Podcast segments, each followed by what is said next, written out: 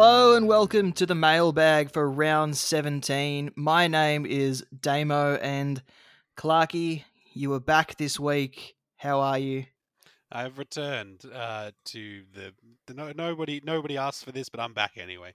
Um, I'm doing well. Uh, it's it's been a time. Uh, my Supercoach season she draws to an end, um, as my team is poor. But I'm still here to answer some questions and give out better advice than I'll ever follow myself. And another man who is back this week is Lekdog. Two weeks in a row. Thanks for coming back. How are you? I'm well. Lucky me excited to be here. The uh, the mailbag was a lot of fun last week, so I'm excited to crack in and help some super coaches out there with their uh, with their queries and their woes. It feels like more Supercoach teams are becoming more settled as the season progresses. So there are less and less questions coming through. But we've even got a question about 2023, which we will get to eventually. But the first set of questions comes from Andrew on the website. He's left a series of questions in the website comments. The first one being How many trades would you be keeping from here on out? That's uh, an interesting question because that implies having trades to keep. How many weeks do we have left of Supercoach Damo? It's like six, seven, five, six, seven. Like ideally, look, perfect world, you'd have at least a trade a week. But I know not many are in that perfect world. I'm I'm sitting on five myself. I think last week when we answered a similar question, I had seven, so I had to use two last week. Um, sitting on five now. I'm relatively comfortable with that, uh, pending the fact that Daniel Rich and a couple other my other players got injured, but hoping we could just ignore that. And uh, yeah, I think five's a reasonable number. Yeah, I revealed earlier in the week on the podcast with Patch that I've only got two left, so I'm riding this season home by the skin of my pants. Um, I don't think that's how that saying goes. That's pretty close, though. that's if good. You're, if you're riding on the skin of your pants, I'm riding with my nuss on the ground because I have one trade left. Um, but I, look, I think I, I agree with you, like where I think five is probably a good number. I'd say like my brain immediately jumps out at four, and that's assuming that you have a completed team and those yeah, four, yeah, of are, course. Yeah. four are catastrophic, unrecoverable injuries. Yeah, I think ideally five is the number that you want to have left over, but the fantasy gods have not been kind, so it wouldn't surprise me if it's going to be a Stephen Bradbury moment for the winner at the end. Yeah, look, it's it's been a Yikes long, whoever's in long first year, at the moment. but yes, good luck for those. Let's check. Let's check the record because one our uh, friend of the pod, yeah, Prestia's premiers, Caleb is still sitting number one. Who listens to the Jock Reynolds podcasts and sits on the website. Scored uh, twenty five eighty one last week, and hey, we've been riding that glory all year. So I hope it's not a Bradbury. I hope it's just a very comfortable win for for Caleb because seems like a nice guy, and he's been. I I don't know how long he's been at the top for, but it has been for a significant period of time I- now. I remember when he revealed himself as uh, as a Jock Reynolds fan. Um, he said that he had only been at the top for I think one week at that point, so it feels like a couple of weeks now. And That's well, I'm looking back. He he, was longer. first. I mean, I've gone back to round eleven, and he was top. Round ten, and he was top. not only is he good at Supercoach, he is humble, and we love that. Uh, I'm back Yeah. in the end, Caleb. You can do it. Me Bless too. you. The next question from Andrew says Based on how we have answered the first question, should he luxury uh, luxury trade either Heaney to Liberatore or Coniglio, or Nick Daicos or slash Jack Crisp to Rory Laird? That is an interesting question. The points gained, I would say you.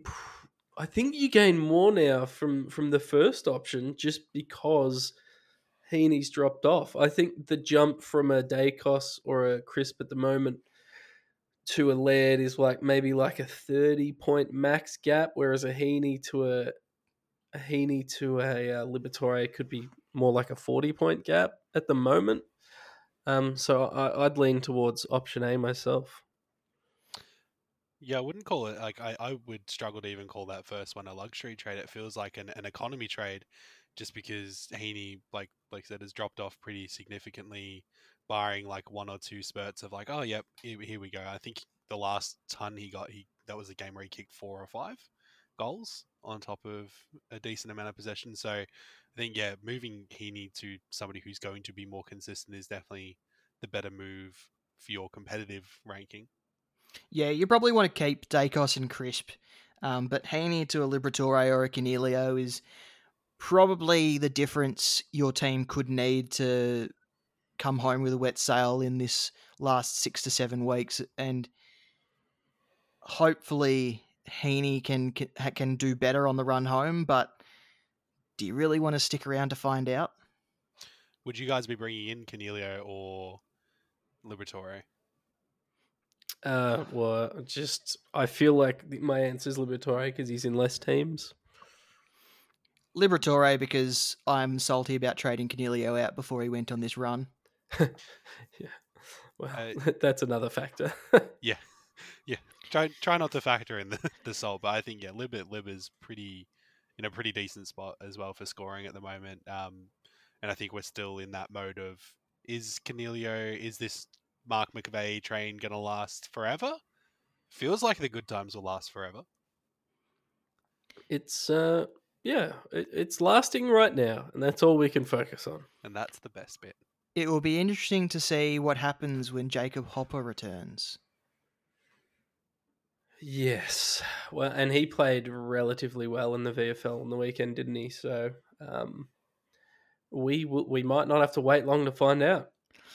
And the last question that Andrew had was when should he trade or when should you trade, whoever you are, Darcy Cameron back to Max Gawn? Hmm. Hmm. I suppose you need hmm. to keep an eye on Brody Grundy's return date on the injury report uh, and wait for teams to be announced so you can leave your trade as late as possible. And once Grundy has returned, that's probably when you can look to do it. But you don't want to do it before then. You don't want to anticipate before then because I think holding your trades as long as possible will benefit your team more on the run home. Yeah, I think being conservative is is a strength. Grundy at the moment's listed as two to three weeks. Cameron has a break even of 101, uh, which is, uh, you know, slightly below his his three round average and a bit below his five round average. So he should maintain his value. And then Max Gawn, I mean, there, there's always an option. There's always a chance he could come back this weekend and score 200. Although historically this year Geelong haven't conceded that many points in the ruck. So I think his break even. What did you say his break even was, Damo? Like eighty something. Eighty four, yeah. So he's a chance to increase in price as well. I think they'll sort of increase. God damn it! Again, I don't know if that was if that was included in the last podcast we no, I, I, I, left it in. It's mailbag time. Guess what, guys? It's mailbag time. It's two, that's two for two. I'm glad I got to experience that live. Oh god, I'm sorry. I don't even know what I was saying. Clarky, please save me.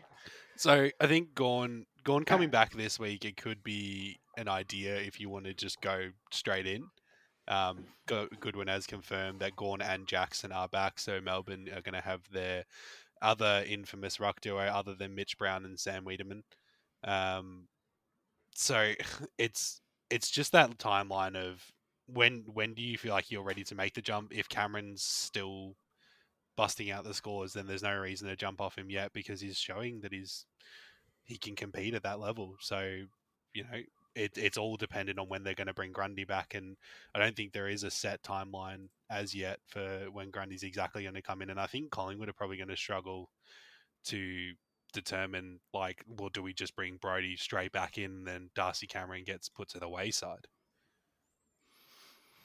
I don't think Grundy and Cameron will make way for one another. I think they'll actually be they will actually be splitting their time between ruck and forward or ruck and wing or wherever they think the other one can impact best when they're not in the ruck because earlier in the year when Grundy had was average had a three round average of high of in the high 80s or or early 90s I think it was because Craig McRae wanted Grundy to find another position where he could impact. So I think it's moving towards Grundy and Cameron splitting their time in the ruck, which means that neither will likely reach the same heights Grundy that the same heights that Grundy was at and the heights that Cameron is at now. We'll move on to the next question. Mardo has asked a question on Twitter, and I think we answered this earlier. Is Isaac Heaney worth trading out if you have the trades in the bank? I think we've all said a pretty resounding yes to that, as as long as it is an upgrade. Yeah, yeah, I think so for sure. Um, he's not someone that I've had in my team, and I was regretting that for for part of the year. But he's now had a five round average of eighty three round average of 83. And if you, we look through his scores, it's just kind of, it's a bit meh. So since he's had one ton since his last ton, which was in round seven. In between round seven and round 16, he's had scores of 75, meh, 92 and 94, okay. 53 is terrible. 96 and 124, we thought maybe he's back. Maybe he's back into that scoring power, but then he pumped out a 59 and a 67 against St Kilda and Essendon, and you're just like, it's just kind of disappointing to. And Longmire basically came out, I think it was last week, and said, "Oh, his role hasn't changed. So if his role hasn't changed, then his form's just dropped." And um, and he's still kicking goals. So it's it's his possessions and his impact with the ball outside of kicking goals that's that's dipped and dropped off. And I don't like having forwards in my team who are reliant on kicking goals to score well. So at the moment, I think he's a he's a clear must trade, and he doesn't particularly love playing the Western Bulldogs, who he's got this week either. If he plays, because apparently he's injured according to Supercoach, but not according to Sydney Damo. Yeah, Sydney put out injury report saying that there was no issues from any of the players that played on the weekend. AFL.com.au thinks that uh, he's got a corked quad, which may be the reason behind his poor score on the weekend. But who knows exactly what's going on there? I don't think he'll miss, but there is that slight chance, considering that he has been listed on that injury report. We'll move on to the next question uh, Mardo's asked another one here. Clarky, is Keidean Coleman an option at 437k with Daniel Rich out? Uh, I think Dog has said this historically as well, but I think you Coleman relatively has been a reasonable option um, for a number of weeks now. Um, I'm not really sure. I'm not. I'm not too around how Brisbane's structure is going to change to accommodate for Rich being out, and especially if we don't know how long Rich is going to be out. I'm seeing anywhere from like a week to a couple of weeks, so we still don't know the extent of just how bad that injury was um, to Jock Reynolds' favorite son, Daniel Rich. Um, but I, I look, I, I kind of love the way that he plays. He plays a really intense kind of football that's really reliant on contested possession and really crashing the packs and intercepting out of defense. I think he's got a lot of scope to do things that score good points. Um, so I would say probably at, at 4:30, he's he's an outside option. Like he probably wouldn't be my first option if I needed someone to bring in who was going to be a guaranteed, you know, gangbusters. But at the same time, if you're really struggling for cash, you know, he's definitely worth a shot. His dual position eligibility makes him an attractive prospect, especially if once Daniel Rich returns, he becomes cover at your D7 or F7 position. If you've got someone else who can swing like a De Koning or a McCartin, which, who you can swing backwards and forth with. I don't know if I would be trading out Daniel Rich to bring him in, but if you can bring him in another way so that you have cover while Daniel Rich is out, then that's probably how I would get behind it. I wouldn't get behind it if it was to trade out a Daniel Rich. Yeah, for me, I think he, I think he's a pretty solid sort of uh, loophole option, someone that you're kind of sitting on your bench some weeks, loopholing other weeks. If you want him to be a locked in starting on your field player, I think there are, are potentially better value options. And I agree with you, Damo. I don't think I'm trading him in as a result of Daniel Rich's injury. We, I think you look at what he's scored recently without with Daniel Rich in the side, and that, and that's probably what you're hoping to get. Um, maybe there'll be a little boost this week with Rich out, but uh, if you believe Brisbane, he's only going to miss a week. So you're not making a decision based on a one week injury.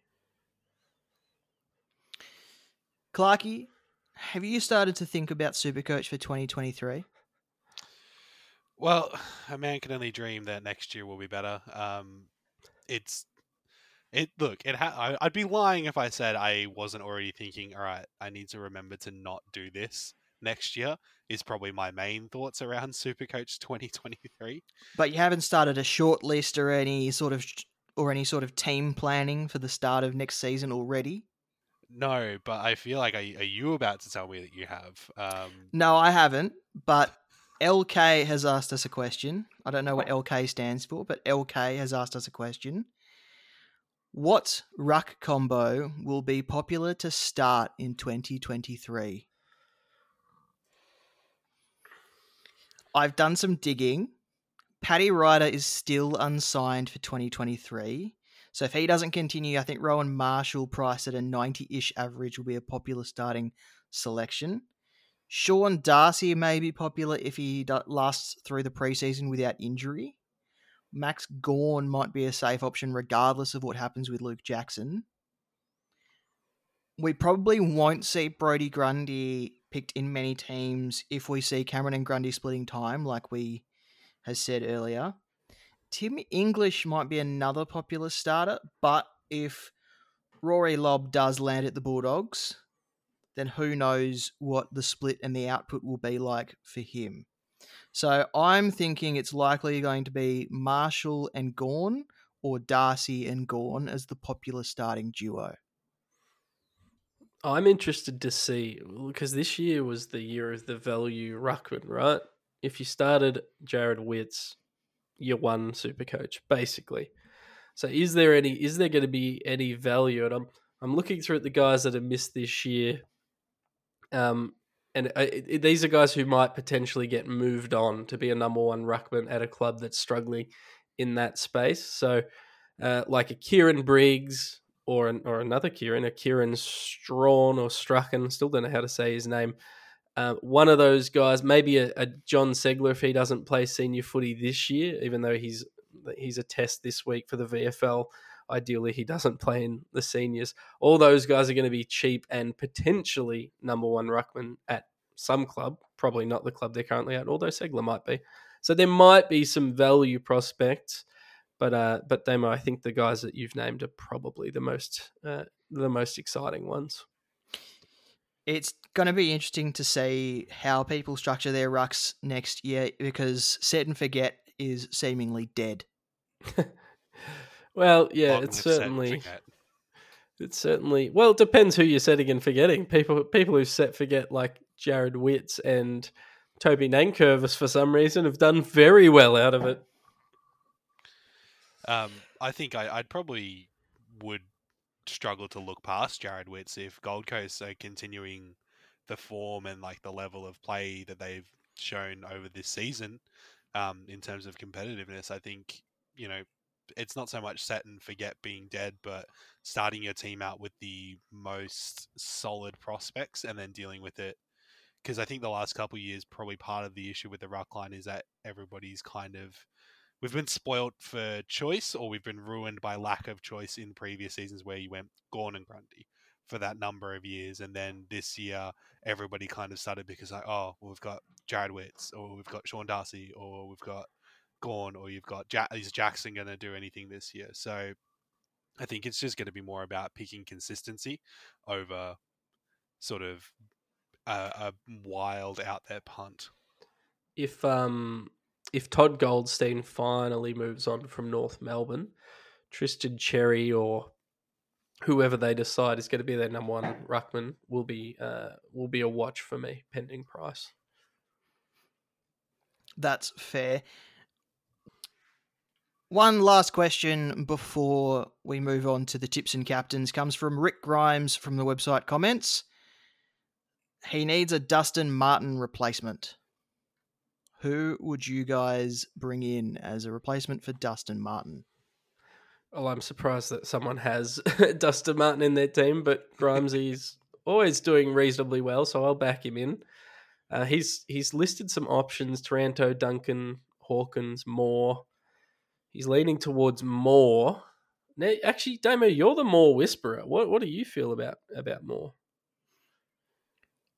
I don't mind Moore. He's someone who can drop a bit of a stinky score every now and then, but he seems to be a pretty safe, pretty safe ninety most weeks.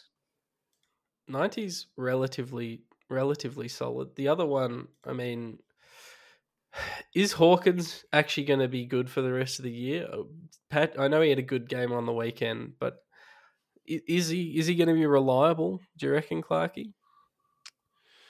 I like Jeremy Cameron more than Tom Hawkins from Geelong, uh, which I know is definitely a bit of a price difference. But Hawkins also does have a track record of coming home reasonably strong, or at least overall finishing quite strongly as a forward. Um, so, I mean, it's it's definitely an option. I don't. I, I, I kind of like it as well because Tom Hawkins is is always good for a couple goals. He's always got reasonably strong performances and consistency within what he does. Um, I think maybe Jeremy Cameron's stealing some of his points at the moment. with the, with his remaining opponents, I'm just looking at Hawkins' high scores and low scores. High score 204 against Port Adelaide. Low score 11 versus West Coast. So the man certainly has a range of outcomes that he can deliver for your super coach teams. If you love roller coasters. Well, you could say that about any key forward in Supercoach if you if you like roller coasters. The other one potentially would be Connor Rozee, who I have in my team, who I feel like he's getting a little bit of champion data love, guys, because I was watching that game against GWS and he sort of had a hell of a lot of disposals for not many points, and then he kicked a goal late, and all of a sudden he was up in that, you know, close to a hundred mark, and uh, he's not super efficient with his ball use all the time, but he seems to be impacting at the right moments. So once again, opportunity for that to be a roller coaster ride, but he appears to be getting some love at the moment from the uh, from the CD crew. All right, now that we've answered all your questions, we'll move on to the tips and the captains. The first game is Geelong against Melbourne at GMHBA Stadium. Um, like last week, we won't go through every option. I'll just single out the best option based on historical data or data or Duta, however you want to say it. Duta. it's only in, uh, I believe they call it Duda in Tassie. Clayton Oliver averages 133 against Geelong over his last three. And if you held on to Max Gawn, he averages 145 over his last three. So those are the two guys that I would be heading towards with my vice captaincy armband. And I'm sorry, Clarky, I'm tipping Geelong. Yeah, I can't believe you've done this. I can't. I can't believe this. Right, right in the nuts. Um, this may surprise everybody, but I'm tipping Melbourne, uh, and Max Gawn is going to kick another five goals. Where is this one down at GMHBA? I think legally I just have to tip Geelong, and uh, but I, I think Oliver's the clear VC option here. Next game is Sydney against the Western Bulldogs at the SCG. I was looking at this game and Luke Parker had a look at him. No, there's no big scores. Jack Macrae, no, there's no big scores. Josh Dunkley, no big scores. Callum Mills, no big scores. So I think we have to go with Marcus Bontempelli, who averages 129 against the Swans over his last three games. So he he is someone who seems to be picking up a bit of steam, and he's probably the best option out of this game. But the Swans do have lots of players in that midfield, like Chad Warner, Callum Mills, who can run with these Bulldogs players. So someone will, will get off the leash. It's just a matter of who and how much of and how much freedom that they get. I think this one's probably a game I'm going to avoid any captaincy related. I think Bont Bont's recent average is pushed up by a, a, a, pretty big 166 in 2020, which we know the scoring is kind of kind of inflated from that year. So I, I would expect him to go like a 115 plus, and, and that's probably not enough. And I actually think that I think, as you said, Damo, there's a lot of outcomes. I reckon quite a few. We'll see a few players in that 100 to 115 range, and I, I doubt we'll see anyone much higher than that. It's a difficult one to tip as well, I think, which is always, for me, uh, usually a pretty bad sign of not knowing who to pick when there are multiple options within a game. Um, you know, it's at the SCG, so you'd think that Sydney kind of have the edge, and the Bulldogs have been up and down in form um, the last couple weeks. So I mean, uh, I don't know about you guys. Uh, I'm probably going to go Sydney for the SCG factor. I'm tipping Sydney. Yeah, it's it's tough. I think I don't know. I don't really think either of these teams are playing that well at the moment. So I'll I'll tip Sydney for the for the home ground factor. The next game is Collingwood against North Melbourne, and Against North, we could see some huge scores from a range of players at Collingwood, but there is no historical data to back anyone in. So I would actually avoid this game altogether for your captaincy or vice captaincy. But I would, but I'm tipping Collingwood. Yeah, I'll, I'll tip Collingwood, and Damo, I'll take a leaf out of your book and say, uh, why not a Nick Daicos? Because it's risky as hell, but also why not? if you if you wanted to, you definitely could. Um, I'm I'm really not sure. Like we've seen players who we thought would go big against North Melbourne not go big against North Melbourne. It just it really feels like once the game is away, these big players who can bring out big scores kind of put the cue in the rack in the final quarter once the game is sewn up. So I'm I'm leaving this game alone, but there are definitely options out there. Can can I just say on Daicos, I got called out on the website in the comments. Apologies, I can't remember who said it, but they said because because I've been loopholing Daicos for for the last well for quite a few weeks now as that sort of M9 D7 swingman, and someone said to me during the week, "Isn't he a little too good to be loopholing? Isn't he wasted as a loophole option?"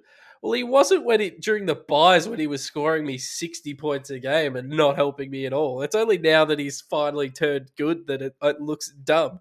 So I understand you were trying to be helpful person in the comments, but my I'm just happy I'm finally getting rewarded for my patience with this young man.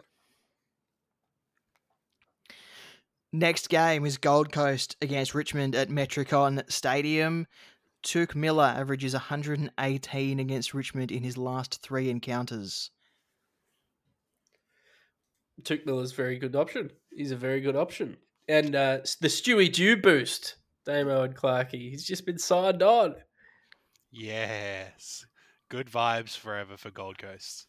I would love Gold Coast to come out and win this weekend after that signing bonus. Like just a little signing bonus, a win for him. I think they will. I've tipped. I think they will. I don't know if that's hope more than anything, and I just want the ladder to be as congested as I am. But I just think up at Metricon afternoon game on the Saturday, I, I think they'll. Uh, I just I've got a vibe. I think they're going to do it. I also want them to win. Yeah, I'm tipping. I want Gold Coast. I'm tipping the Gold Coast. Do you want Gold Coast to win more than you want Richmond to lose? Because I, I could I can't split it. I think I want Richmond to lose more than I want Gold Coast to win. Much like I'm sure the odds are for this match, it is exactly 50-50. But I do love Gold Coast and I want them to play finals this year. Next game is St Kilda against Fremantle at Marvel Stadium. Andrew Brayshaw averages 141 against St Kilda over his last three encounters, Jeez. with 189 last time they met in round two. That's uh, Phew, That's a that's lot. some scoring. Those are points. I'm, Fremantle will absolutely demolish St Kilda in this game. I really hope they do. Yeah, me too. I'm not. I'm. I'm tipping them. I'm not expecting much, but I'm tipping them. Sorry, No, But- St Kilda, St Kilda had played their good game for the for the month, and that was last week, and they didn't even play that well. To It's be a new financial year, though. Like, Okay, hear me out here, guys. The Dockers are probably getting back Heath Chapman. Since Heath Chapman has gone out of the Dockers team, they've gone 2 3. I think Heath Chapman is the difference. I well, I mean, I agree with you. I also don't think you need a difference maker this week. But Heath Chapman, does does he impact Luke Ryan at all? Because I know Luke Ryan likes playing against St Kilda. Probably impacts. He probably impacts a couple of players. Probably Luke Ryan from a rebounding perspective, and Hayden Young from an output pers- perspective. Um, we might even see Heath Chapman move on to the wing as well, because the Dockers' defense move, uh, was moved quite well without him last week against Port Adelaide, bar that final quarter. But um, Ethan Hughes had a really good game on the wing, but a lot of his kicks and handballs went to nowhere. So I think there's a chance that we see Hayden Young or Heath Chapman spend time on the wing and rotate out of the back line into that position. So um, we, it depend. It really depends who's pushed out onto the wing in what once Heath Chapman returns. Uh, we've all tipped Fremantle here, so I can move on. yeah, I'm I'm struggling. Like, just football related. I, I'm struggling to get a read on are St Kilda bad or are they Yeah, just they're in a bad. bad like form? No, they're bad. Okay, Carlton played awfully, like terribly. Played the worst football probably of the year or second worst game of the year, and still almost won and had an opportunity to win by quite a lot. Uh, I and also played directly into St Kilda's hand, like we do every single year when we play them, and let Memory and Brad Hill and Jack Sinclair play well, and we still almost won. We being Carlton. I just don't think St Kilda are very good. I'm happy to be proven wrong. I think they're bad. The other game on Saturday night is Port Adelaide against the Giants at Adelaide Oval. Stephen Coniglio averages 122 against Port Adelaide over his last three, but I probably wouldn't be touching this game for vice captaincy or captaincy. No, not when uh, Kane Farrell is the highest averaging by opponent player in this in this game. Averages 112 against GWS. I, I don't think I'd be touching this one. this is a hard. I've one been pick as well. flip flopping on this game. I wanted to tip Port. I think Port Adelaide at home, but then I'm like, no, the Giants could do something here. But then they played on quite a heavy ground last week with a heavy ball. Port Adelaide were in awesome conditions over here in Perth. I think Port Adelaide should win this, but I'd love the Giants to cause an upset. Clarky, what's your what's? I think this is a vibe check game. What's the vibe on this one?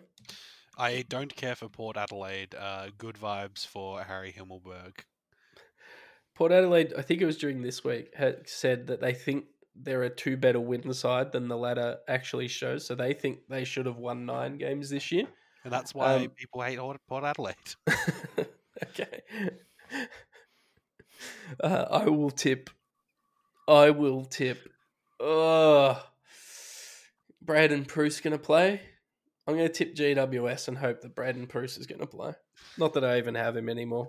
Imagine the balls to come out and go, "Oh, nah, we're we're two wins better than we currently are." Well, you didn't though, but you didn't. but You're you not didn't win wins the games. Yeah, if you win the, it's like it, look like Melbourne. We lost three in a row. Those are three terrible weeks of watching football for me. But every single time I watch them, I'm like, no, we didn't deserve to win those. We played bad, and the other team beat us mathematically. So we're three wins better. Well, Port Adelaide think that they should be on nine wins and seven losses, or whatever it is, nine wins and six losses. Well, too bad. They're twelfth, and Jesse Hogan's going to kick four.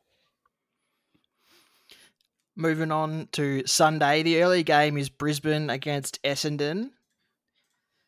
Lachie Neale averages 170 against Essendon oh. with 198 last time they met in round two. That's so sexy. Gee whiz. 198 and then two other 157s. Gee. I think you, I think you've just locked in my captain for the week. I mean, it's is it just going to be another classic Neale Oliver combo for everyone this week? 135 against the Dogs. Uh, geez, he's had a he's had a pretty good year, hasn't he, Damo? Lachie Neale, averaging 130 just quietly. Feels like he hasn't. Feels like we haven't actually talked about it enough. The fact that he's averaging 129.4 points for the year. He's having an awesome year, and I think the only score that he had below 100, if, if he's had a score below 100, was like 99 or something like that. 87 against Fremantle. Oh, okay. But I but my memory and he still had 31 touches that game. So he he just was wasn't clean because Fremantle's pressure was uh, was pretty good. I'm tipping Brisbane in this. I don't think Essendon can cause an upset two weeks in a row. No. Nah, but how good's um how good's Massimo been? Another- D'Ambrosio. Yeah, great name. Uh, he's had a couple of really good weeks. Really knocked it out. It's good to see some young. I've, I've I brought him in way too early because I saw his name and I went Essendon can't not play him. Yeah. Um, and it's turned out to work out okay. um, surely, uh, just on people who are quietly coming good, I'd probably like to just take this second to shout out the professor. Uh, who backed me in to pick Darcy Parish at the start of the year, which didn't start off well, but has kind of come good apart from the injury, um, injury week. But he's been quietly doing some good work the last few full games he's played. Yeah, no, Parish has been when he's on the field has been has been solid.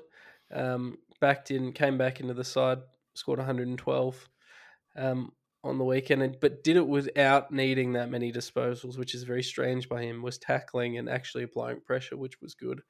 Uh, we should note that Daniel Rich, Dane Zorko won't play this week, but the funniest outcome, which is how you should always tip Essendon games, the funniest outcome is Joe Daniher kicking 10 goals. So that is what will happen. So I will be tipping Brisbane Lions. I'm also tipping Brisbane. The next game on Sunday is Hawthorn against Adelaide at Marvel Stadium. Rory Laird averages 130 against Hawthorn over the last three encounters. And I feel like if you don't have Neale or Oliver for whatever reason, Laird is the next safest option. Agree. He's just really, really good. I'm tipping Adelaide in this one. Whew, that's tough. Clucky, what are you thinking? Because I really can't split them at this stage. Yeah, it's. I think based on like the current form, my heart, like my gut says Adelaide uh, to win the Birdo Cup, um, or whatever this game's called, um, Battle of the Birds. Sure. Yeah, the Battle of the Birds, even though there's like six bird teams in the AFL. well, there's a lot of Battle of the Birds. There's There's a lot of birds battling. It's the tournament of birds. A bunch of birds battling. Yeah. Um Yeah, I probably gotta say Adelaide purely because they have won a few games and I haven't seen Hawthorn win for a very long time. Remember in the first few weeks of the season when everyone was saying that, you know, Hawthorn, oh, we shouldn't have counted them out. They're a bloody chance. They're going to play. Four. They've only won four games this year. That's crazy to me. I mean, it's not crazy to me because I had them in my bottom four projections, but it's crazy that if you're just good forever, when you're bad, you're still considered good. And anyway, I'm tipping Adelaide because Hawthorn are bad. I think they were projected to make finals by all those people who get too excited over one win after they beat Geelong on Easter Monday. Yeah, and there was that Blues game where they came back and they almost won, and then or they, and then oh no, the Blues were ahead, then they kicked back, and then the Blues got ahead. Everyone was losing their mind. And before people get upset at us for, you know, saying that Hawthorn are bad, there's a difference between not winning games but providing pressure and providing a good game and being completely obliterated when you lose. And Yeah, for sure. Hawthorn are going to be better next year because they haven't completely moved themselves out of winning any game this year. It's just been a matter of they haven't been able to, you know, close it, you know. They've they're going to be better, but they're Yeah, yeah, young. yeah, it's a new system. they they need to learn how to be consistent across four quarters, and they're going to be better. But when won- they're when they're sort of bottom six to eight players, floor lifts, and they they get more more, and they've also had a, a fair bit of injury interruption. They'll be better, but having said that, this year objectively they've won four games, and that is bad. Yeah, and I think I remember if I remember correctly, it's because they won their first two in a row, and nobody, the bar was set very low for celebration for people watching Hawthorn. So they beat North Melbourne in round one by like twenty points, and then they beat Port Adelaide, who were bad at the time, by like sixty points, and then proceeded to lose the next two, beat Geelong, and then go back on a losing streak, and then beat Brisbane. So they've beaten two bad teams and two good teams and then Yes. lost everything else. So, um, yeah, vibe, vibe check passes for Adelaide, uh, I guess. And the last game of the round is West Coast against Carlton. Again, there wasn't a lot of historical data to back in anyone in this mm. game, but if for some reason you're without a captain option and you're heading into this game and your vice captain didn't work, Sam Walsh averages 117 against West Coast over the last three games. So he is the one that you'd probably hope can do a little better than that, but he's probably the safest option in this game. West Coast have found a bit of form over the last few weeks, but I'm still tipping Carlton. Yeah, Carlton haven't beaten West Coast in at least the last five games. Um, it, it might even go back to six games. Like we we have not beaten them in a long time, but I think we finally are going to break that who that that hoodoo. I think Zach Fisher. Everyone remembers him. There was a game he played over at, at Optus Stadium. I think it was 2020. It might not have actually been against West Coast, but kicked four goals. He's just signed a two year extension um, he'll come out firing. I think I think the Blues might might finally get a win over West Coast, and if they don't, well, you know, call the season off. It's not worth it's not worth playing the rest of them. Like, when is Patrick Cripps going to score well again? I don't think he's going to. I think I uh, You son of a bitch. I think my my position pre-season was that I thought he was going to be sort of that 95 to 105 average player. Then the preseason happened, and the first couple of rounds happened, and his scoring, and it looked like all of a sudden he was free to do whatever he wanted to. But the mid eh, people have kind of worked out Carlton's midfield. He's gone back to a more uh, a simplified role where the expectations on him aren't as much, and his job is essentially getting it to other people. Um, and I think he's. I actually think he's playing better football and is a better footballer because of it. But in terms of Supercoach, I, I don't think he's getting back to the heights uh, that he was earlier in the year. I just don't see it happening. Well, that's unfortunate. It is. It is. But it matches what I predicted earlier in this in the year, so I'm okay with it. And when it comes to Carlton's things, in Lekdog we trust. Agree. Yes. Yes. And with that, we have answered all your questions, given you our captaincies and tips. Now it is time to sign off. Lekdog, thank you for joining us again this week. No, it's a bloody pleasure. I love this podcast. And Clarky, it was awesome to have you back. I'm very glad to be here. Round 21, I said, would be the final mailbag of the season and that I'd reveal another detail this week. It will be a live stream event. So that is the new detail being revealed to you. It will be a live stream event. Another detail will be revealed next week for that one. Until then, get your questions in using the Jock Mailbag hashtag, and we will talk to you next week.